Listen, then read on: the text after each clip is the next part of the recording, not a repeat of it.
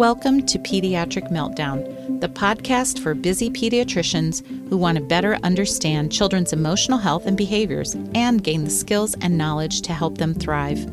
I'm Leah Gugino, a primary care pediatrician. I see patients every day who struggle with depression, anxiety, and even suicidal thoughts, and I know you see these kids too. Pediatric Meltdown offers thoughtful conversations featuring experts from the field. Learn practical strategies from the best and become a savvier clinician.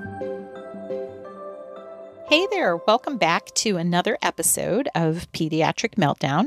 I am super excited about my guest today, Dr. Colleen Cullinan is a pediatric psychologist at Nemours Alfred I. DuPont Hospital for Children in Wilmington, Delaware. She specializes in integrated primary care within the Division of Behavioral Health. Dr. Cullinan completed her PhD in clinical psychology at Western Michigan University in Kalamazoo, Michigan in 2015. Dr. Cullinan supervises psychology externs and interns, and she directs medical education efforts for Nemours residency training programs. Her presentation and publication records center around integrated care, family based interventions, and experiential cultural humility training. Please join me in welcoming Dr. Colleen Cullinan. Good morning, Colleen. How are you? I'm great. It's so good to be with you. Good morning. Oh, thanks. So it is our recording date here is February 3rd. Are you buried in snow? Not too bad, even though, so I'm out in Delaware and we got maybe three or four inches out here. They really make a big deal about snow. So I'm sure in Michigan that feels like nothing, but out here it was a big snow. right, right. Well, um, I just wanted to say hi, welcome you to the podcast, and just jump right in. So, you and I have known each other for quite some time, and it was a project between primary care looking desperately for some help with all of our behavioral health and reaching out to a clinical psychology program at Western Michigan University here in Kalamazoo. And you and I got to be friends and play in the sandbox together. Yeah. so, I guess, first of all, why did you choose clinical psychology and how did you get into this integrated field? Yeah. It's so funny that you you phrase it as like you were desperate because I felt like I was desperate too. So we really were kind of like a match made in heaven in some ways. When I was in college, I I took some psychology classes. I was a psychology major and I really thought clinical psychology would would provide me I could do anything I wanted with it. I thought I could do research. I thought I could teach. I thought I could, you know, help people, help families. And all of that just sounded so exciting. I just knew I would be picking a career that would never be boring. It would always be exciting. And so that was the original driver. And then when I got to graduate school, I really thought I was going to be a traditional family therapist. I was really excited by this idea that the family is a system and that that would be a really powerful place to impact change. If I wanted to help kids, I really needed to help the family. I had to help the entire environment that a child is being raised in. And so I thought that was what I wanted to do was to be a family therapist. And I thought when the family system intersected with the healthcare system, that was really powerful as well. And so, in my mind, when I started graduate school, and I didn't really know what I was doing, you know, I was young, I was like, I'm going to be a pediatric psychologist who has this family emphasis, this family focus. When I did my master's thesis, it was about family dynamics and family communication in the context of chronic illnesses, gastrointestinal disease. And so, I really thought, okay, that's what I'm going to do. And then later on in graduate school, I had to do a practicum, I had to do a field placement. Um, and I wanted to do it in a healthcare setting. So I found a placement at a local hospital that was like an inpatient, adolescent inpatient program, a partial hospitalization program. And I worked in that program full time over a summer. And that was my first time doing full time clinical work. I'd, I'd never done that before. And it was a real wake up call for me. I had no idea how the healthcare system worked before, before that practicum placement. And suddenly I was seeing children, kids who were suicidal, who were hurting themselves, who were having psychotic symptoms, really intense mood symptoms, um, who were dangers to their families, to their siblings. I really hadn't encountered that before and and my job in that context was help these kids to stabilize so that they could be discharged and participate in traditional outpatient psychotherapy and I was so surprised and and now I'm not now I understand a lot better but at the time I was so surprised that oftentimes these kids would be contacting the mental health care system for the very first time eh, while they're being hospitalized. You know what I mean? And so I was like, there's something wrong here that children are being hospitalized children are needing this level of care and they've never contacted a psychologist before or behavioral health care provider before. I was blown away. And so at the exact same time that that was happening i was also still learning. I was still in school and i had a professor um, scott gaynor who's excellent and he started a seminar series with us um, where we were reading books and reading articles about this kind of new idea of integrated primary care of behavioral health consultants who worked in primary care. And the whole idea was uh, whether we kind of like it or not, primary care is the de facto mental health care system in our country, especially for kids. When parents are worried about um, is my kid doing all right in school? Are they anxious? Are they depressed? Are they developing correctly? Are they sleeping? Are they eating? Are they pooping? Like all of those things. They don't call a psychologist they go to their pediatrician or they go to their primary care provider. They go to their nurse practitioner or their physician whoever. And and that's who's taking care of this stuff. That's the entry point for mental health concerns.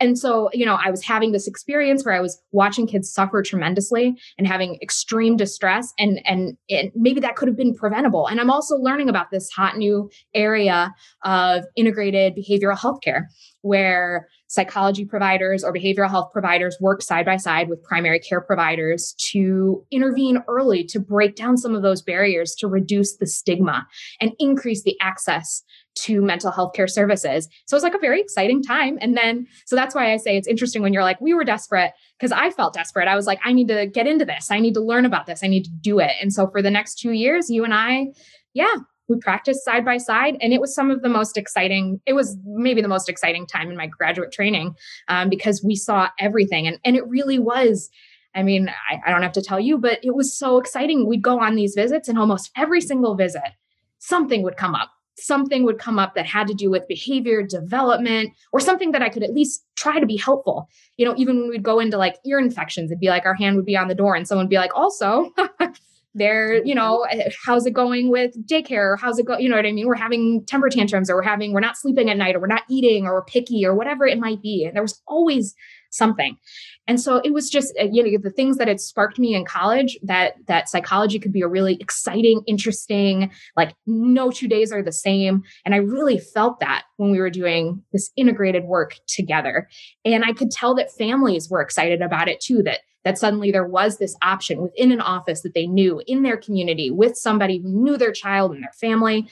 It was just I, I don't know it was a great it was a great time to be learning and practicing and i learned so much from that and so after that i um i did an internship um, a year long internship that had an integrated behavioral healthcare focus where i was i was in primary care um, in an intensive clinical experience. I did a fellowship that had an integrated behavioral healthcare focus. And and now for the last five six years that's what i've been doing for my job is I, I work in an academic medical setting.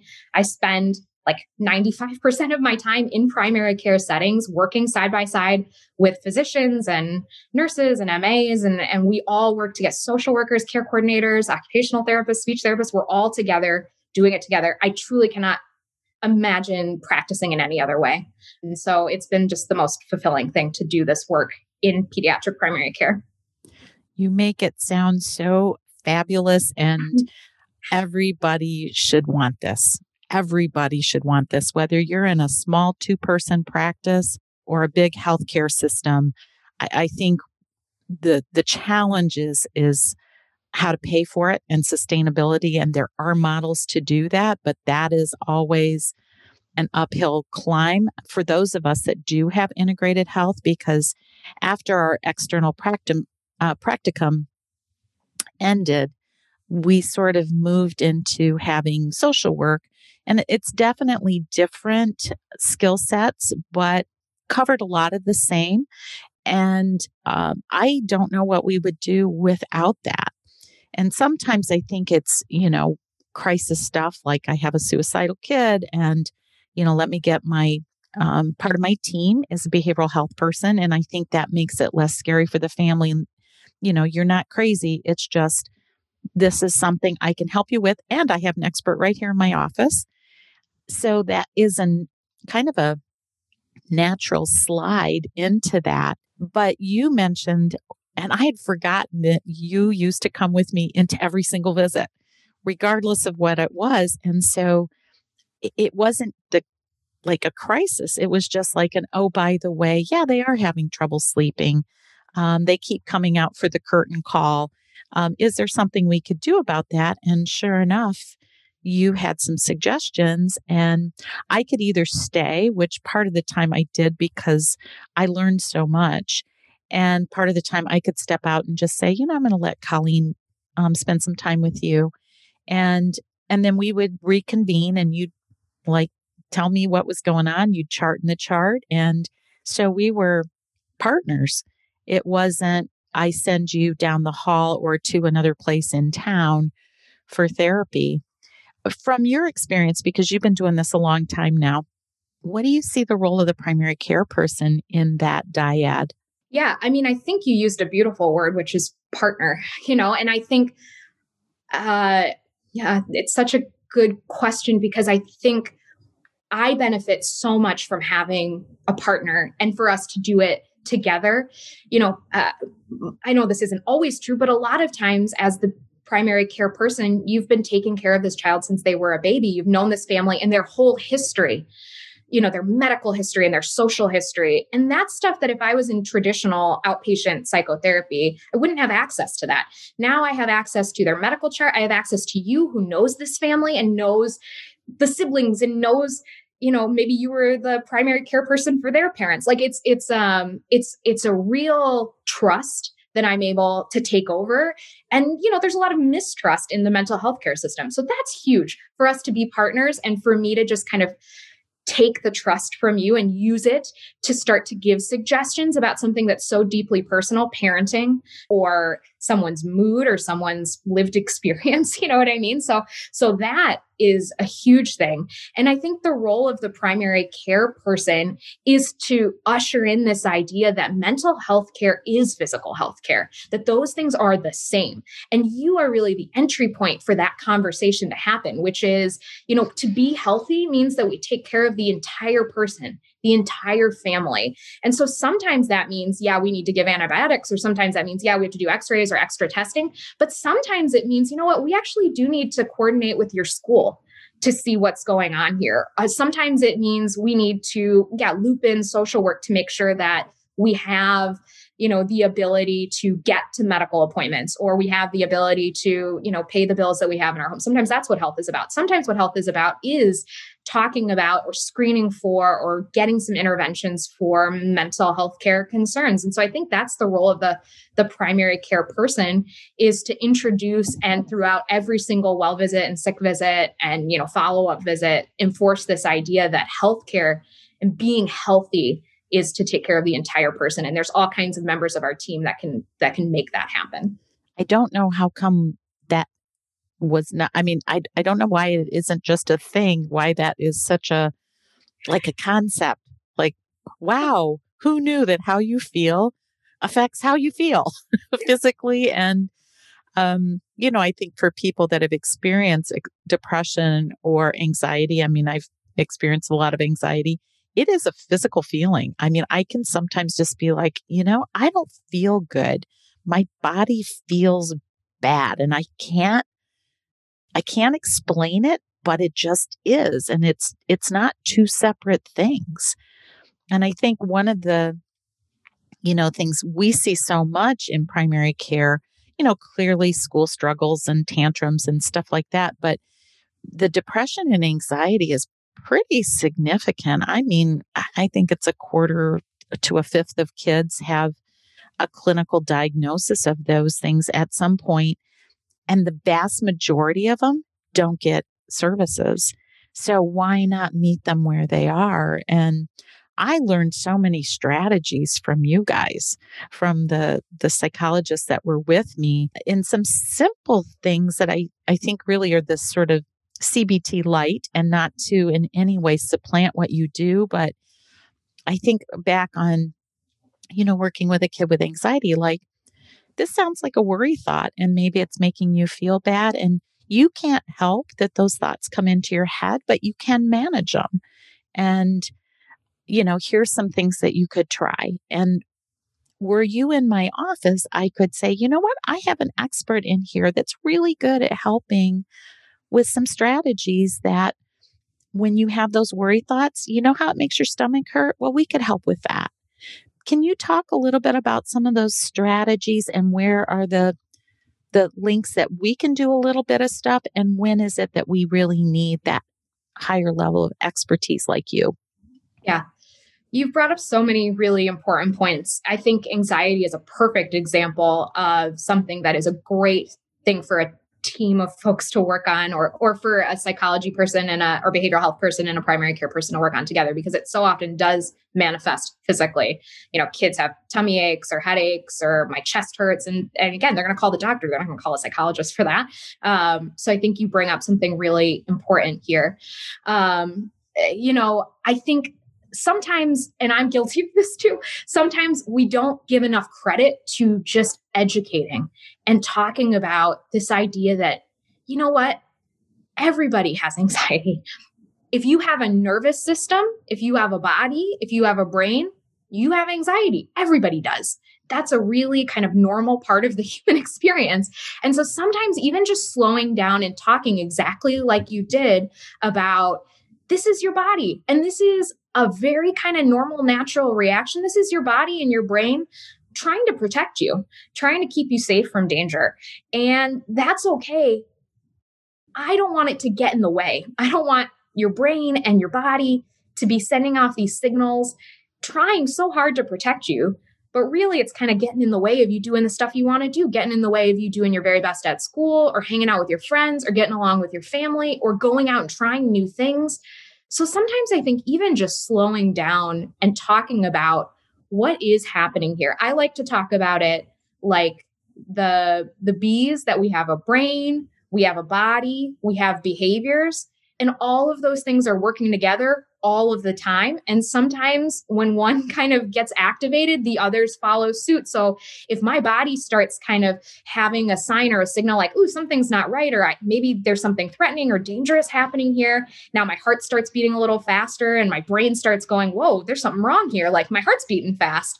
And suddenly I'm doing stuff like I'm trying to get out of the situation or I'm trying to, you know, um, leave or I'm trying to uh, I don't know. There's all kinds of things that we do with our brains, with our bodies, with the things that we are doing, the things that we are thinking, and all of those things work in concert.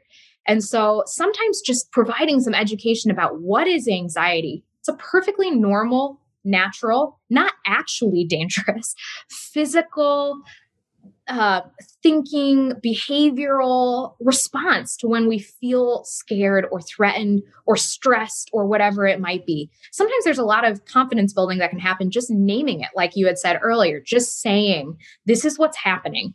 It happens to everybody. Our job is to figure out how we keep it from interfering with your life or the things you like to do or the activities or your family or whatever it is that's important to the person that you're speaking with. So I really think there is a lot of value. I spend time also talking about um, well, I just call them the rules of emotions. And I think this can give kids a lot of confidence too, which is the, I, there are three of them in my book. um, emotions are not permanent, they never last forever.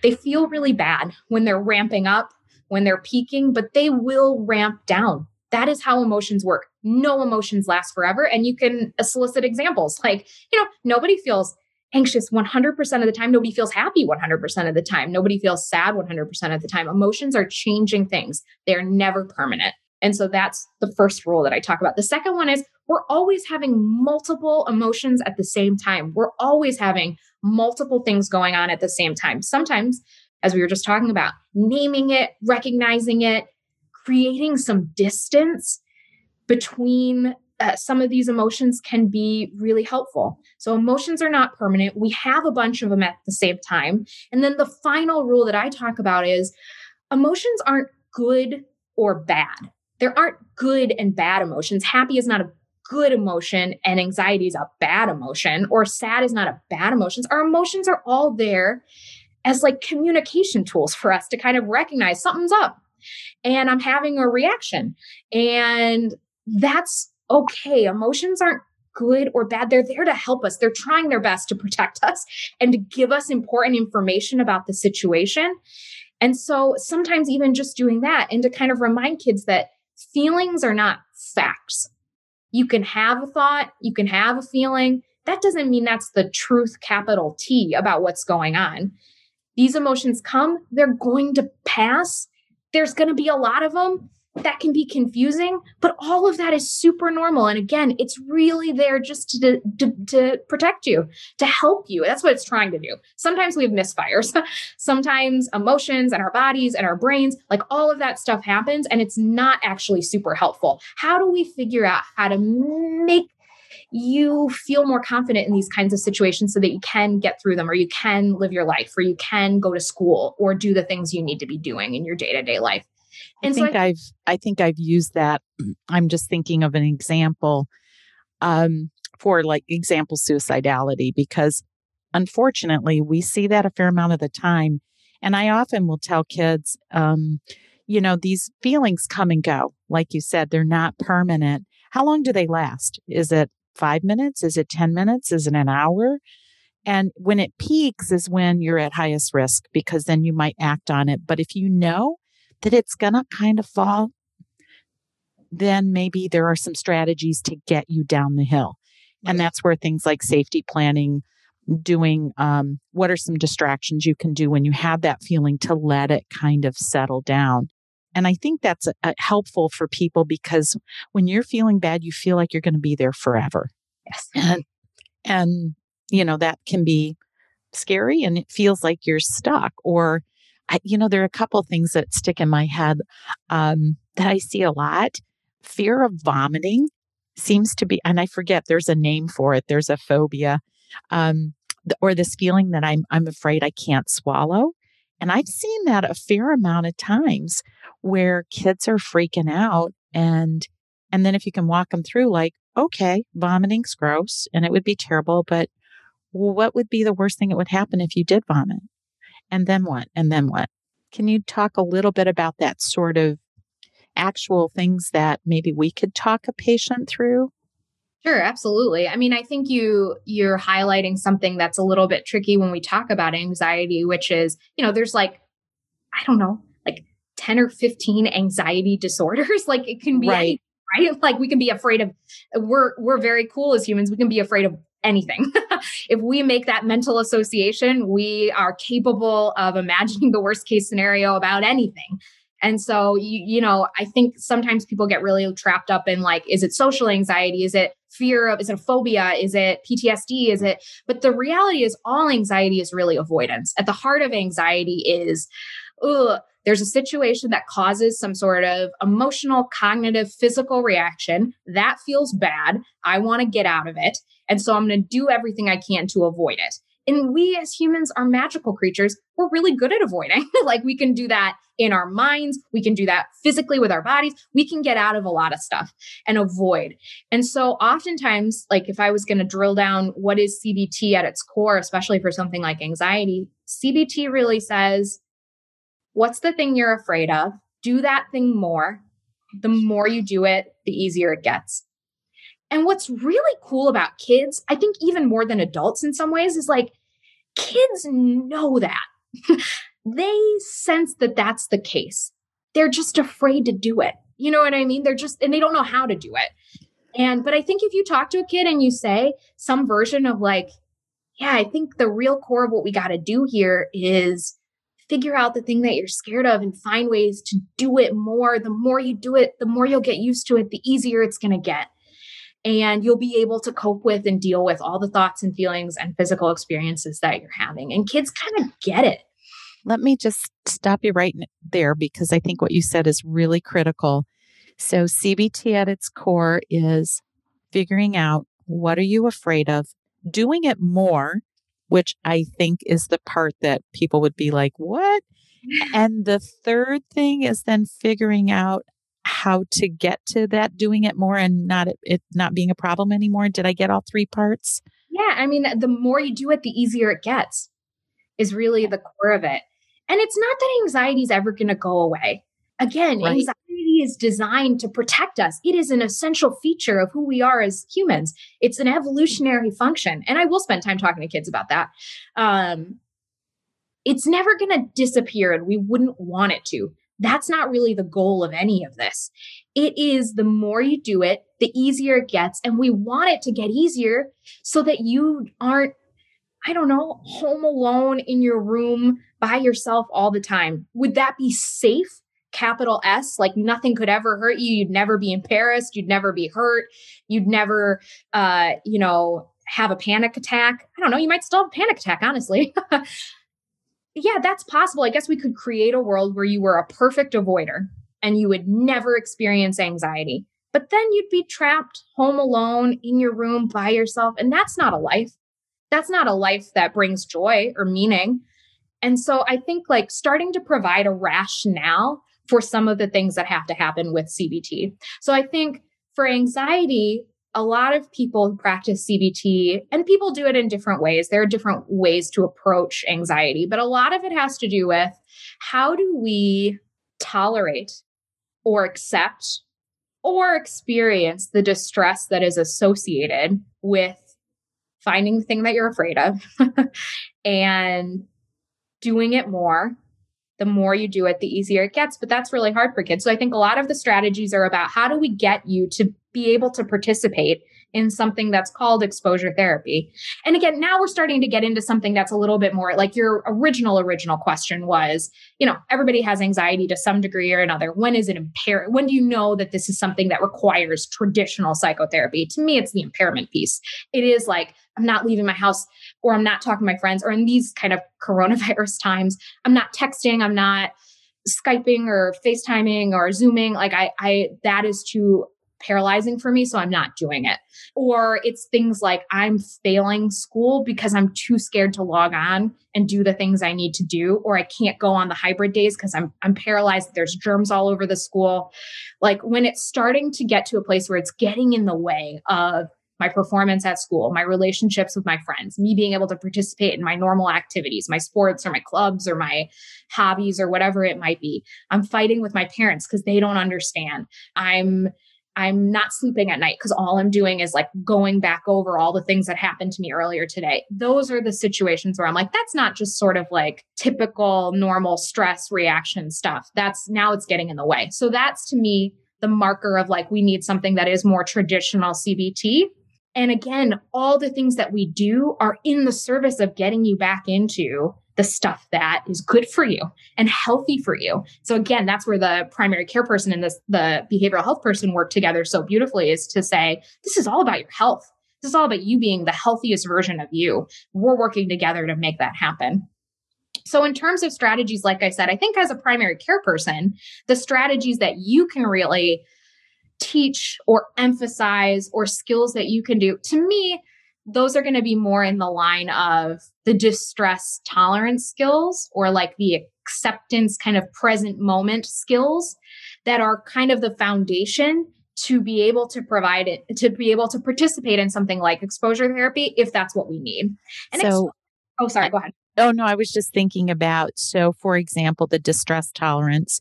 So a kid who's maybe struggling with they do a lot of stuff. They go to school and all that, but they can't spend the night at a friend's house. And so, talking a little bit about, so it's not super impairing, but yeah, they wish they could do it. So, maybe talking about, yeah, you know, these are just thoughts that something terrible is going to happen when you're away from home. That's pretty common, and but it sounds like it's in in the way a little bit. Maybe it makes your stomach hurt. Um, there are some things that maybe can buy you a little time so that that feeling may pass. And that may be some things like some breathing strategies. And if that's all it is to get you over the hump, that might work. Or I think of the five senses. I like that one. And sometimes I'll do that with kids right in the office. Like, you know, yeah. five things you can see, four things you can hear, three things you can touch, two things you can smell, one thing you can taste, and walk them through that. I mean, that's pretty simple and certainly not the kinds of things that you would be able to offer, which would be that whole next level. But I, I do think there are some things that we could at least suggest in the meantime, maybe to bridge, or if it's fairly mild. Do you think that that makes sense? Yeah, totally. I mean, I I am a huge fan and I think that primary care people are more than capable of doing exactly what you just did. It takes about as long as what you just did um, takes, which is can I can and, and I love asking permission to provide the education, but can I can I tell you a little bit about some stuff that's worked for a lot of people that um, I talk to and hang out with? Can I tell you a little bit about this breathing technique that is specially designed to kind of turn down the volume on your nervous? Oh, that's a great way of saying it. Turn down the volume. I like that. Yeah your nervous system's firing on all cylinders. Can we turn down the volume? Like, can I share with you a couple of strategies that I know that have to do with breathing to turn down the volume? Or, like you were talking about grounding techniques, which are excellent. You know, I talk a lot about the spotlight of your attention you have attention. You're an amazing creature. You have attention.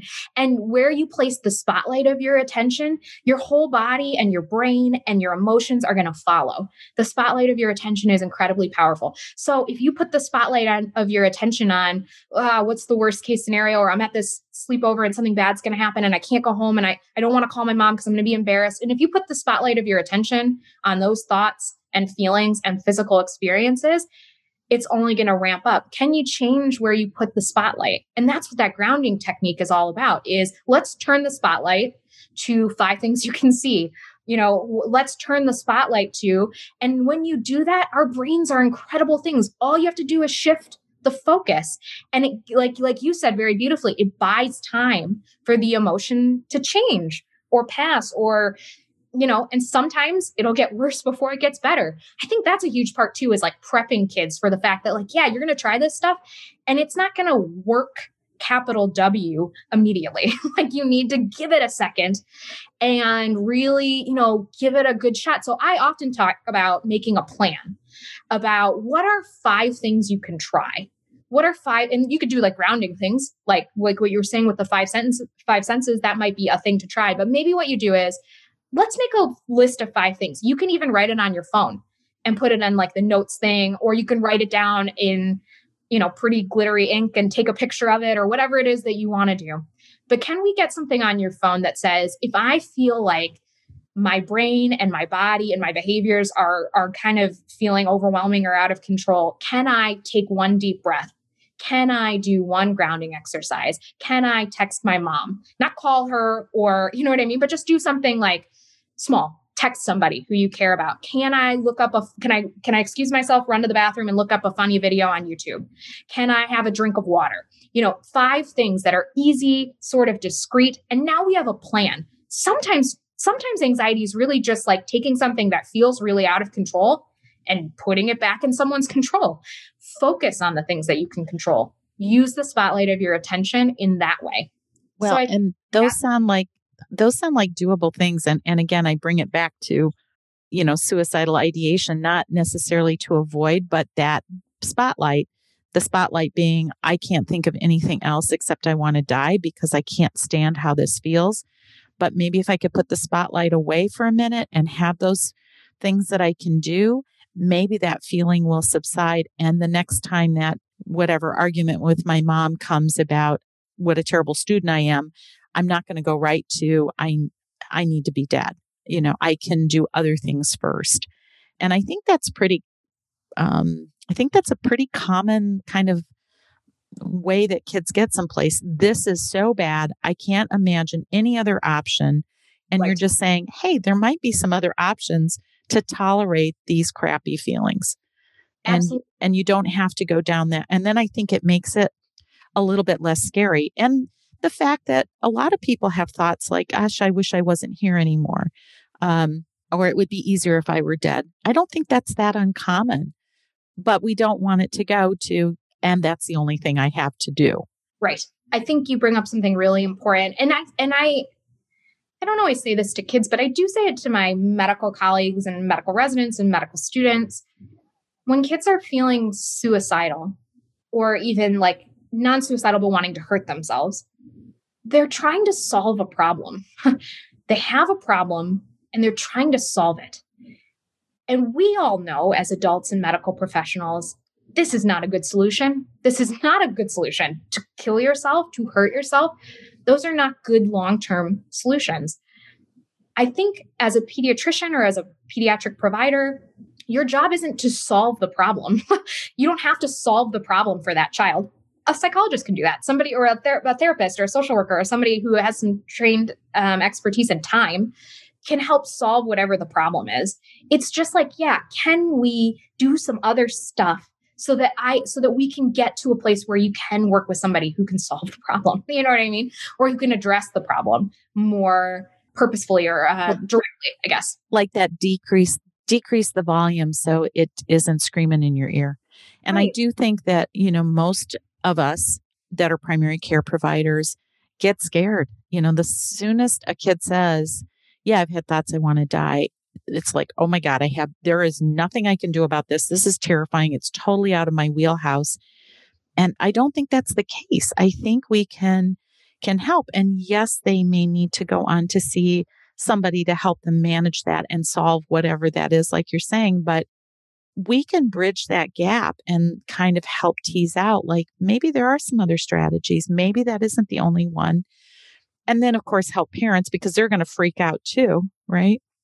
Right. I mean, I think you bring up something really important, which is I've, yeah, I've been trying to do this for a long time now. I've seen a lot of kids who are in crisis or suicidal. I still get scared. like, I don't know. I think sure. get out of it if you don't have a little bit of fear. You know what I mean? Like, to, but again, I think it's really powerful as a primary care person to model what we're talking about here, which is I'm scared. I'm scared too. I need to take a deep breath, remember where I am, remember what the purpose is, and be present in this moment with this child and this family. And I think that's incredibly powerful. Oh, that's helpful. I, I think that it is the, I guess what I've tried to do in doing some trainings with primary care is at least a little bit of an assessment of how bad is this? I mean, if you've got a kid that's sleeping with a gun under their pillow, okay, that's one level of bad. But then there's also this level of, yeah, my I broke up with my girlfriend two weeks ago, and sometimes I wish I wasn't going to wake up or it would go away. Well, those are different. And I think we can tease that out a little bit because I don't think it's an all or none thing that, oh my God, somebody has those thoughts, go to the emergency room because, the, you know, and I don't think you need that. And if you have behavioral health right at your hip, 90% of the cases you don't need to send to the emergency room. Yes, you may need to get them some other therapeutic help but it's not it's not imminent that i think it, at least in the primary care setting that imminent risk is not that common right.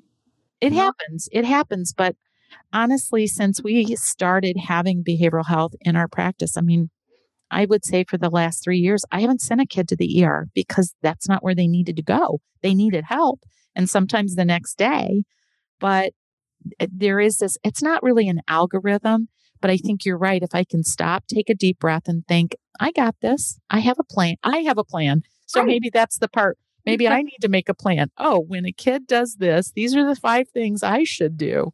Right. Yeah, totally. I mean, because I think I think that's the thing. That's the thing that's the most challenging.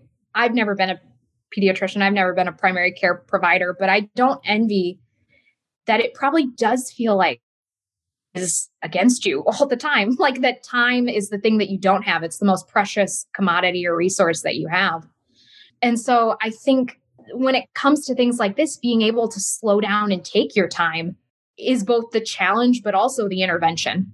Like to model that for the family, to model that for this child, to be like, yes, we can slow down and we can talk about this and we should talk about it. And I want to talk about it with you. That is an intervention. Right. I'm not going to, I'm not panicking. Right. I'm not panicking. I, you know, we can work on this. It doesn't mean it's going to happen right this second. I, I often liken this stuff to running a code.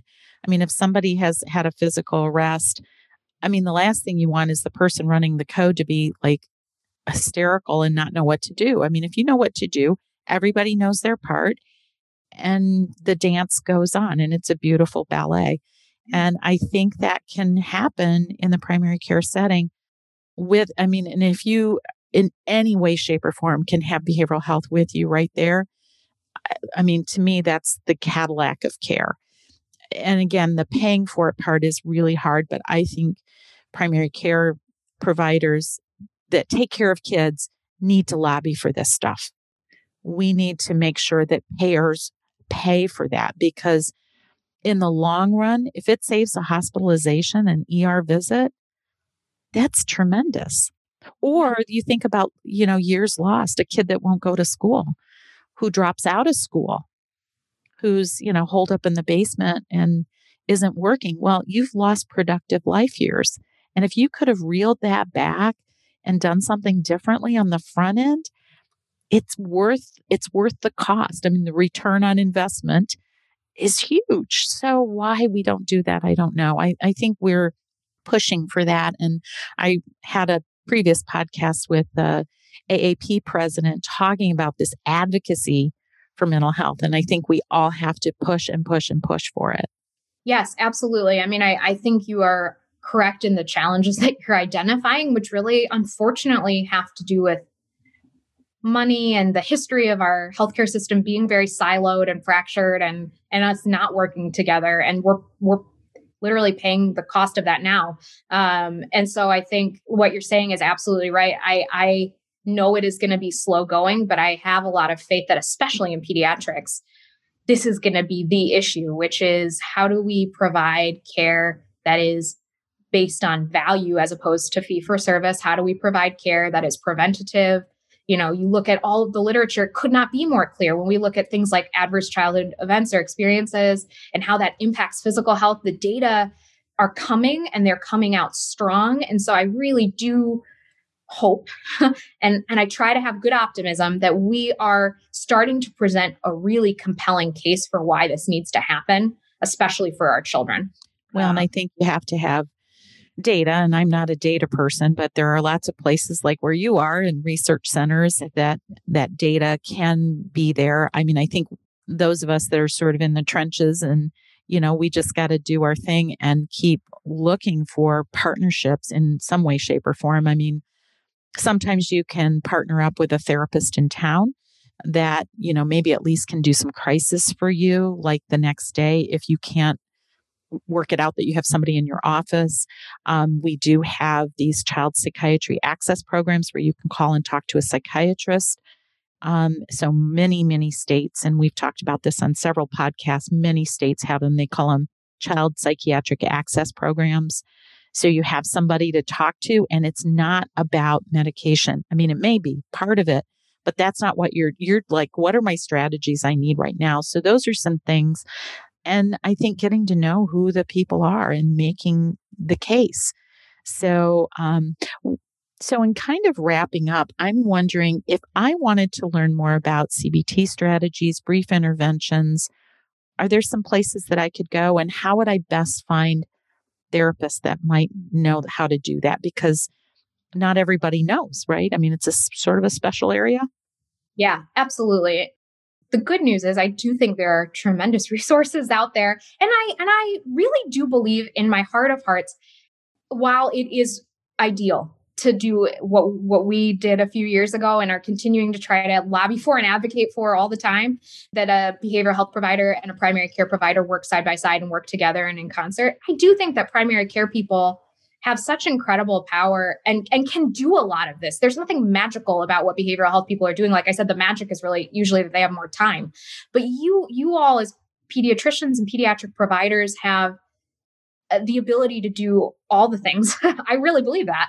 Um, so there are really good resources. I work for Nemours Alfred I. DuPont Hospital for Children, and the Nemours healthcare system has um, a website that's called Kids Health, and they have tremendous resources. They will talk about specific mental health care problems. They have articles that are targeted for youth, for parents, and then they'll have like separate things that they say for each of those things. So if you want to look up sleep problems or night terrors or um, headaches or ADHD, there's there's a Kids Health page for all of those things, and it's one of my favorite resources to point families towards. And I can put that in the show notes as well. And I do know too that the American Academy of Child and Adolescent Psychiatrists also has a site on facts for families. Yeah. That is also some similar resources. So we can put those links in too. Yeah. That's great. I think that um, like the resources online through most children's hospitals are really excellent. Um, the book that I recommend the most to families for just kind of any problem, like anything almost, um, is called Raising the Emotionally Intelligent Child by John Gottman. It's an excellent resource. And again, it's not like um, mental health disorder specific. It's not like this is a book for ADHD or this is a book for anxiety. I could provide those specific titles and I will if you want me to. But I think that that one is a really good one just for kind of speaking about emotional intelligence and and really the power of having a vocabulary to describe what you're thinking, what you're feeling. That's oftentimes a big problem for kids who are in distress is like I don't have the words or we don't talk about this as a family or nobody ever really asks me and just having that sometimes is really empowering.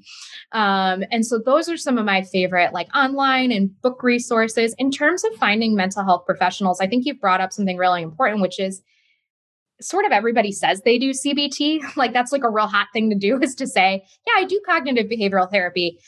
I think the kinds of questions you want to get out there in the community is you know what what are your goals for kids? To me again it's always to improve functioning. It's like that's what we're trying to do and we're trying to figure out are there things we can change in the things that you're doing?